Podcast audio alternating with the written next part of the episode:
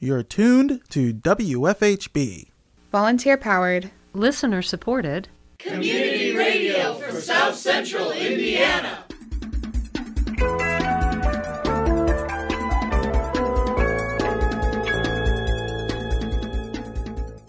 Good afternoon. Reporting for WFHB, this is Benedict Jones. And I'm Cade Young. This is the WFHB local news for Wednesday, December 7th, 2022. Later in the program, WFHB correspondent Abe Shapiro continues his ongoing series of reports on the local news. Civil or not, the court case of Talevski v. Marion and the debate over a private right to sue. Also, coming up in the next half hour, holiday hazards on Better Beware, your weekly consumer watchdog segment on WFHB. More following today's feature. But first, your local headlines.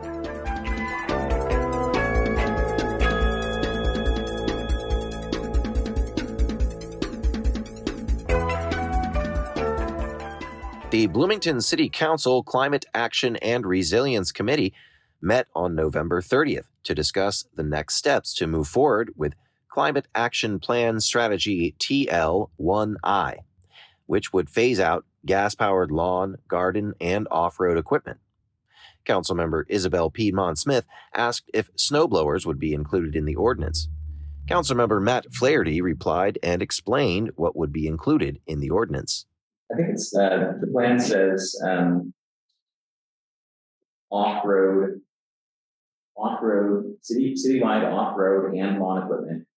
I think anything that is fossil fuel um, uh, that is driven by fossil fuel combustion, uh, any internal combustion engines for off-road equipment fall under this purview. There's much less of a mention around like construction equipment, right? Which Heavy duty equipment is going to be much slower in the transition. It might be more about clean fuels and it might be a longer phasing timeline for what electrification is really viable.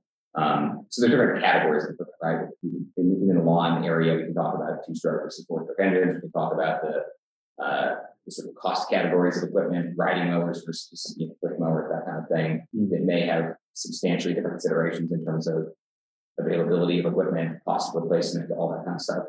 But yes, I think I think uh, technically, the way I read it anyway, the snow snow blowers would fall under this. Councilmember Ron Smith said an incremental approach to implementing the strategy would be best and suggested that they begin with phasing out leaf blowers. Doing, doing in some kind of incremental approach as opposed to all at once, I think we'll just freak people out if we do it all at once. Um, but leaf blowers, yeah, people can understand that. And uh, it's noisy and obnoxious. And then it comes along with, you know, highly polluting. Um, I think I think uh, I, I, was looking at the uh, literature across the internet today, and there's lots and lots of places that are doing, uh, and they're starting with leaf blowers. It appears that are gas powered. So. Flaherty agreed that leaf blowers would be the easiest to replace, and other machinery might take longer. He added that it would be a bigger impact if they are able to get Indiana University, county government, the school district, and businesses to follow suit uh, at least for what we own, like string trimmers, you know, and blowers, like maybe that's easy enough to just switch to electric by the end of 2023. And uh, everything else is going to be more of a time of replacement kind of thing. Uh, so yeah, I think we have a lot of like information gathering to do to figure out what is achievable um, on that front. Uh, in terms of impact, um, I think getting, you know, we sort of have more control over city uh, uh, operations, obviously, as a, as a community, we can, we can ban things, but if we can't forfeit or limiting compliance, like, you know, we don't have quite the same level of control. So I think on that sort of voluntary commitment side, it would be great, again, to get that university, county government, and the school district, all which are substantial, um, you know, making substantial grounds uh, engaged, maybe even some larger businesses that have, you know, business campuses and different champions in the, in the kind of business community, including in the lawn, lawn care sector. Council member Dave Rollo replied that he believes some businesses would be interested, but he thinks some businesses might see this as government trying to overregulate them. He emphasized that they need to offer those businesses incentives to phase out their equipment. In terms of the motivation that the city has to do this, what the city plans on doing it for itself, Yeah. understanding that there is a, there's a cost to this. Um, stakeholders, certainly businesses have more cost the, uh, you know, state and, um, and then hearing from them. I mean, I'm curious to know if they're already in the process of facing that, you know? Yeah. uh, I have no idea. Yeah. You know, certain businesses might be interested already. Hey, Yeah. I would assume some, some businesses are gonna feel like this is government trying to, you know, overregulate business. Mhm. So, um, having the- this idea of incentives, maybe part of the presentation saying that, you know, we, we understand there's a cost to this, but we think there's a great public benefit. We would like everyone to be involved and we're all interested in how we would offset this cost. The Bloomington City Council Climate Action and Resilience Committee said they will aim to hold a public meeting to get more input on the strategy in mid February. On November 28th at the Ellettsville Town Council meeting, the council approved the 2023 Town Council meeting dates and a new account for the Youth Sports League. Council Treasurer Sandra Hash explained the reason for the new account. Is that your Yes, we had tried this previous to you approving us working with the youth for sports. And so I reworded it a little. We had originally asked to rename an existing fund. And I think that it's, um, will be a cleaner bookkeeping process for them to have their own fund and their own checking account. So this allows me to create a non-reverting fund in the name of Ellettsville Youth Sports. The council agreed to vote on the ordinance on first hearing, and they unanimously approved the new account. The council also approved a separate fund for the next level trails grant. Okay, so Denise brought me reimbursement receipt that we will be getting money into the Trails Grant, which also requires its own fund. And I would like to ask that you pass this on the first reading because we have money in transit. We've gotten the notice of the ACH, it just ha- has not hit our bank yet. The council unanimously approved the new fund on the first reading. Next, they tabled the second reading of the ordinance to fix the salaries for 2023. Hash explained that they need to revisit the salary ordinance before passing the ordinance to establish the 2023 salaries. And I thank you for that. I, I uh, wanted to explain publicly that we are having new focus uh, rewrite our um, personnel policy, and they, in that process, ask many, many questions about our salary ordinance. And they feel that any kind of uh, compensation that the employee gets should be in the salary ordinance. So that includes insurance payments and, um, well, of course, the um, longevity and you know the certifications, but also um, many other things. It just everything that is a benefit to them, all the PTO, the hours they work. It's going to be a very big document compared to what we have, and it should be ready at the next meeting. So. Hash explained what would change in the salary ordinance. Well, the salaries will remain the same, but they will no longer be depicted in a biweekly form that we had done in the past. They'll be hourly. Um, and the um, certifications will be in a separate category, and the um, longevity will be in a separate, ca- separate category. So in the past, I have combined not the longevity, but the certifications for the base pay. So, yeah, it is going to be structurally quite different. Town attorney Darla Brown said that since the salary ordinance would be significantly different, the ordinance would need to be heard again as a first reading at the next meeting. The next Ellettsville Town Council meeting will be held on December 12th.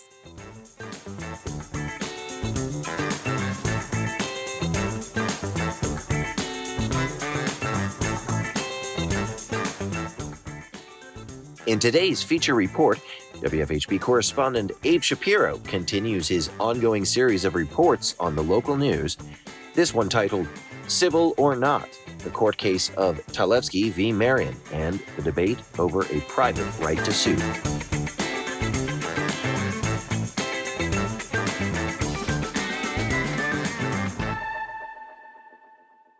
Good evening, fair listener. I'm Abe Shapiro, and this is the Dis Bulletin, where we cover the latest issues affecting the uh, disability community and beyond. We continue our special report, Civil or Not, the case of Talevski v. Marion and the debate over a private right to sue. Right now, I am joined by Director of the Disability Advocacy Organization, the ARC of Indiana, Miss Kim Dodson, and Professor Steve Sanders, a constitutional law professor at IU Maurer School of Law, whose specializations include questions regarding the 14th Amendment's guarantees of equal protection and due process, in particular when applied to Section 1983, the statute currently at hand in this case. Talevski is saying that 1983 provides implied rights, perhaps, even if it's not stipulated. It's an implied right to sue. So he's saying he's saying I have a right, and what's implied is my uh, my my cause of action, my my right to sue. It's one thing to say I have a right. It's another thing to say I have what is sometimes called a, rather than a right to sue to avoid using the term right in two different senses. Let's say I have a cause of action. I have the power to come into court. There are lots of ways in which federal laws often create certain obligations upon um, uh, uh, uh, government entities uh, or, or, or, or, any kind of entity, but that doesn't necessarily mean that if my rights are violated, I have uh, rights. let me give you a quick example. So, sure. federal privacy law, FERPA, the statute, the Federal Educational Privacy Law, you know, basically says, you know, Indiana University or, or really any university, it doesn't have to be a private university, can't just like willy nilly share a student's grades or transcript or private information about them. That information is private and, and the university is obligated to maintain it confidentiality confidentially and only people with a need to know are entitled to receive it. Okay, let's say the university I'm a student, the university gives out my information. You might think, oh, they violated my rights. I can sue in those circumstances, but no. Um, courts have pretty consistently said there may be, you know, the federal government can cut off the funds to that institution, or can the federal government may have other ways of punishing that institution. But just because the federal government says you must keep this person's information private does not necessarily give that person a cause of action, a right to sue if it's violated. Um, and, and that's where I said the court's conservatives in, the, in recent decades have become much more interested in, main, in, in maintaining that boundary. Several organizations in October took such an initiative with regard to HHC. Can you tell us a little bit about what that action was? Yeah. So, fortunately, we've had a coalition of, of groups um, involved in this for, for several, several months, and everybody is, is doing their part. So, we've had everything from um, an online um, call to action campaign where we are again trying to get as many people impacted from these programs to take action and contact members of the board of HHC directly. Um, we also have a call to action to members of the Marion County City Council uh, to call on HHC to take action. We are calling on the mayor to get more involved and ask the board of which he appoints and approves to take action. Um, many of us were um, on site at the HHC meeting um, in October. Many groups had been involved in those meetings even prior to October. And specifically, we, we came to that meeting wanting to make public comments to again get HHC board to take action to withdraw the complaint. Um, unfortunately, um, the the meeting kind of went forth the way that it was put forth on the agenda. They did allow public comments, but they immediately um, adjourned following those those comments. Um, the Supreme Court case was not on the agenda, and no follow up discussion is planned at this time.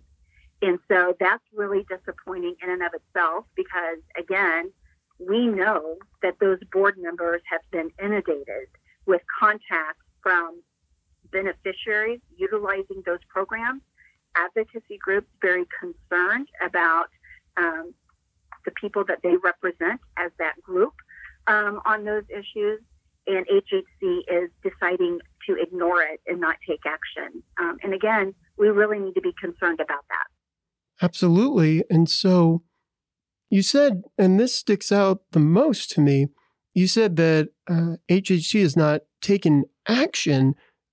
I, I suppose my the real question really also comes down to this, which is how does an enforcement system work in addressing such concerns with Mr. Talevski? Yeah. So, and I don't know if your question is specifically how does HHC uh, respond to issues um, around, you know, Mr. Talevski.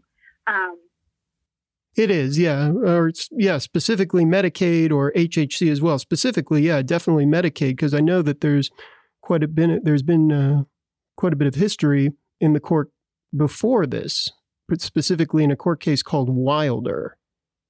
Yeah, so certainly there is a precedent um, that um, beneficiaries and their families can follow to file a complaint against a nursing facility or any other type of, of provider providing services.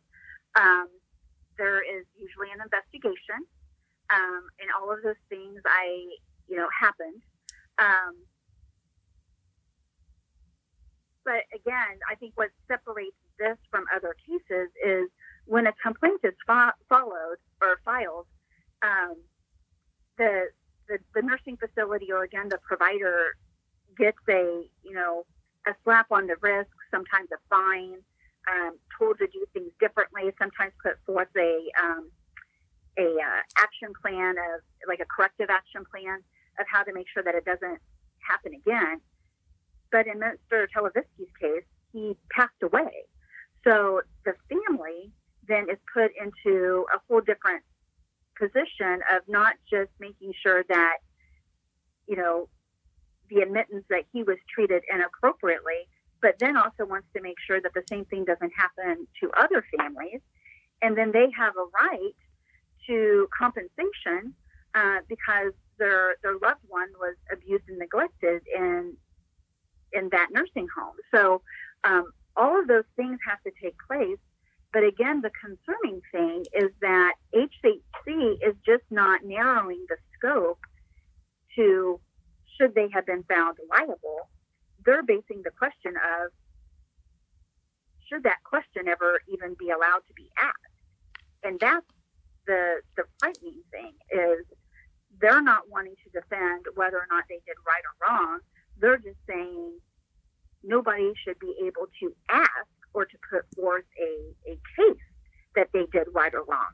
Because if you admit and you you decide to utilize these programs then again, you are giving up your civil and human rights um, in lieu of accepting help with these programs. And therefore, um, there's no transparency and no accountability of how that entity provides care for you. And again, that is very frightening and concerning. And anybody who is receiving services from HHC and other providers should be very concerned about that because any provider who doesn't want accountability is probably not a very good provider.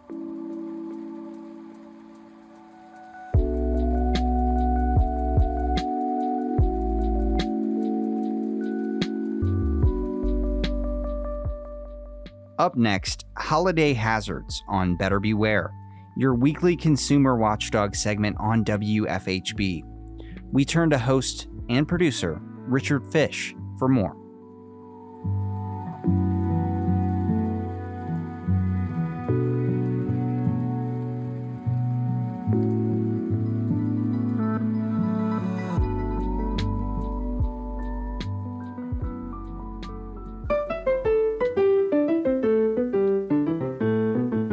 Welcome to Better Beware.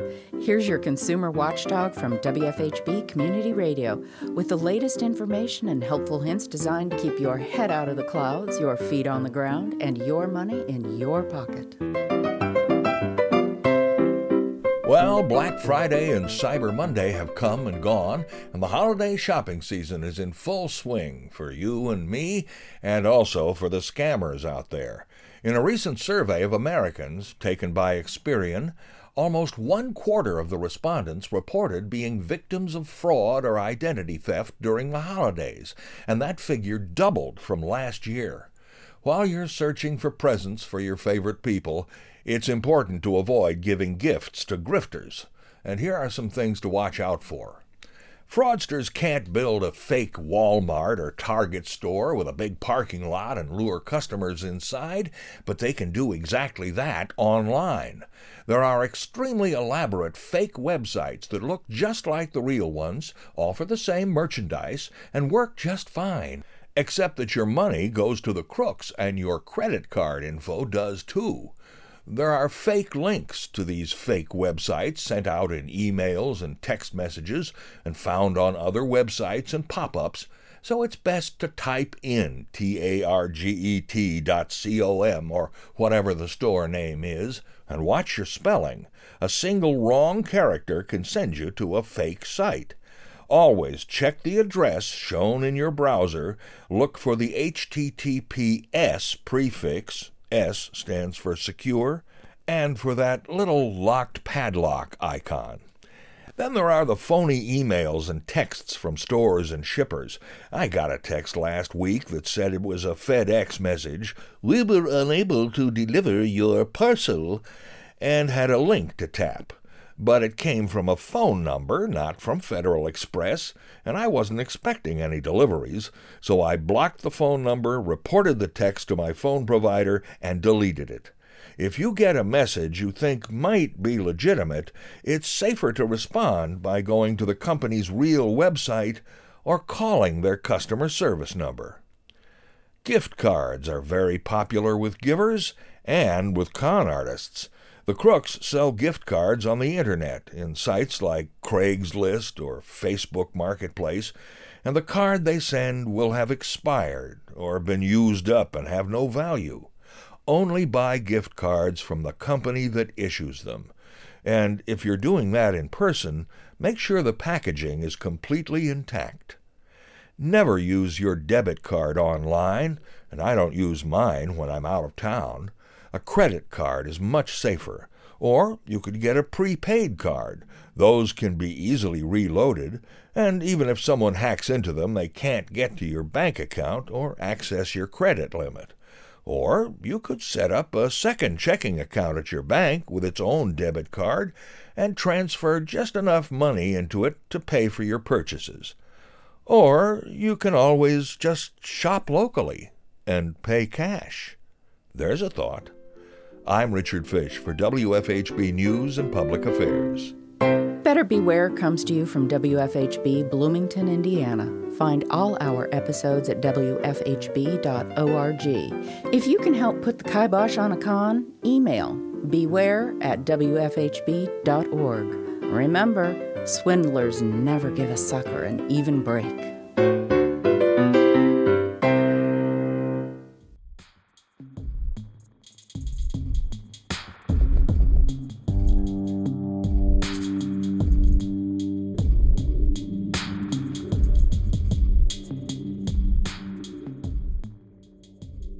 Support for WFHB local news is brought to you by MPI Solar, a Bloomington business specializing in solar hot water, solar electricity, and solar hot air systems.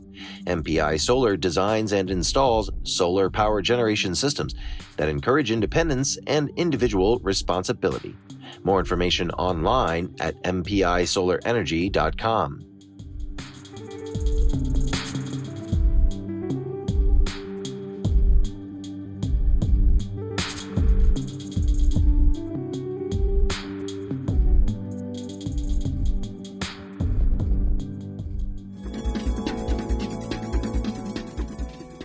You've been listening to the WFHB local news.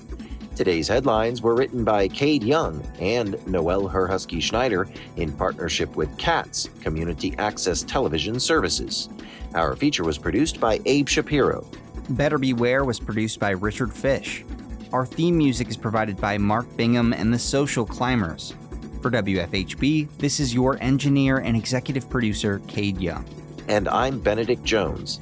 Thanks for supporting Indiana's only volunteer powered, listener supported, independent daily news program. You can hear tonight's full broadcast online at WFHB.org. The WFHB local news is also available as a podcast. Just search our call letters, WFHB, wherever you listen to your podcasts. Subscribe to never miss another local news program. Stay tuned for cool solutions. Climate action from the bottom up. Coming up next on WFHB Community Radio.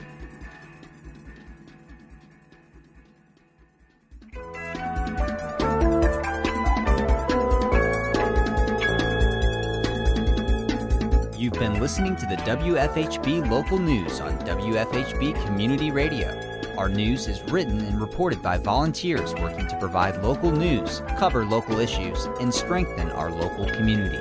We invite you to participate. You may submit questions, comments, and story ideas to news at WFHB.org. You can become a WFHB local news volunteer by attending new volunteer orientation. Feel free to check out the WFHB local news archive at WFHB.org to find newscasts, individual stories, and catch a live feed of the WFHB local news. We are local, longer,